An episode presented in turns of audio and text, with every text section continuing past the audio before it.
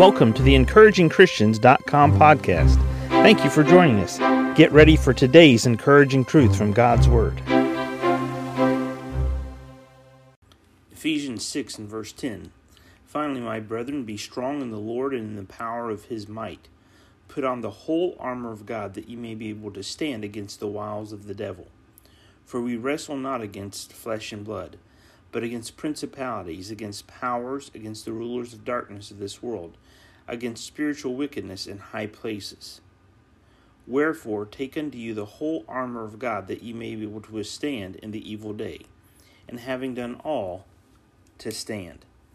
It's important for us as believers and as Christians to be able to identify who the enemy is. We need to know the enemy. You don't need to know everything about the enemy. You just need to be able to identify the enemy. And then you need to be able to identify how to withstand the enemy's attacks and defeat the enemy. The Apostle Paul here in Ephesians chapter 6, he writes to these believers about being able to identify Satan and being able to withstand Satan. The, the Christian has three enemies the world, the flesh, and the devil. Now, as a Christian, fighting against our enemies, we should be in permanent battle mode. Permanent battle mode. What does that mean? It means you always have your guard up, you always protect your mind, you always submit your mind to the thinking and to the truths and the principles of God's Word so that we don't fall prey to the enemy's lies and his fiery darts.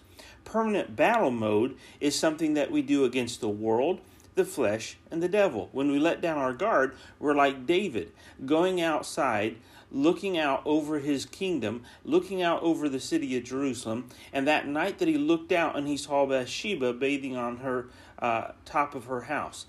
He wasn't doing what he was supposed to do as a king, and he ended up doing what he wasn't supposed to do. He wasn't in permanent battle mode when his soldiers were out there fighting for Israel. You and I, we let down our guard, we're just like King David. We need to be in permanent battle mode when it comes to fighting against the world, the flesh, and the devil. They're the enemy. Other people that we come into contact with, other people that we interact with, other family members, other friends, other people we go to church with, other coworkers. These people are not the enemy. We are not to be in permanent battle mode with our siblings, with our spouses, with our parents, with our children. We are not, as Christians, to be in permanent battle mode with the deacons of the church or the pastor of the church. We are not to be in permanent battle mode with other believers permanent battle mode when we're in permanent battle mode and we're walking in the flesh and we're fighting with other people and there's a lot of contention and strife, we're like the believers at the church at Corinth. And we don't identify that Satan, the world, and the flesh, they're the enemy that we fight against, not other people. Today, believer, focus on being in permanent battle mode as a Christian fighting against the world, the flesh, and the enemy. Know your enemy. Identify your enemy. See how your enemy tries to defeat you and withstand your enemy. Thank you for joining us today for the encouragingchristians.com podcast. Please explore our website for more encouraging truths from God's Word.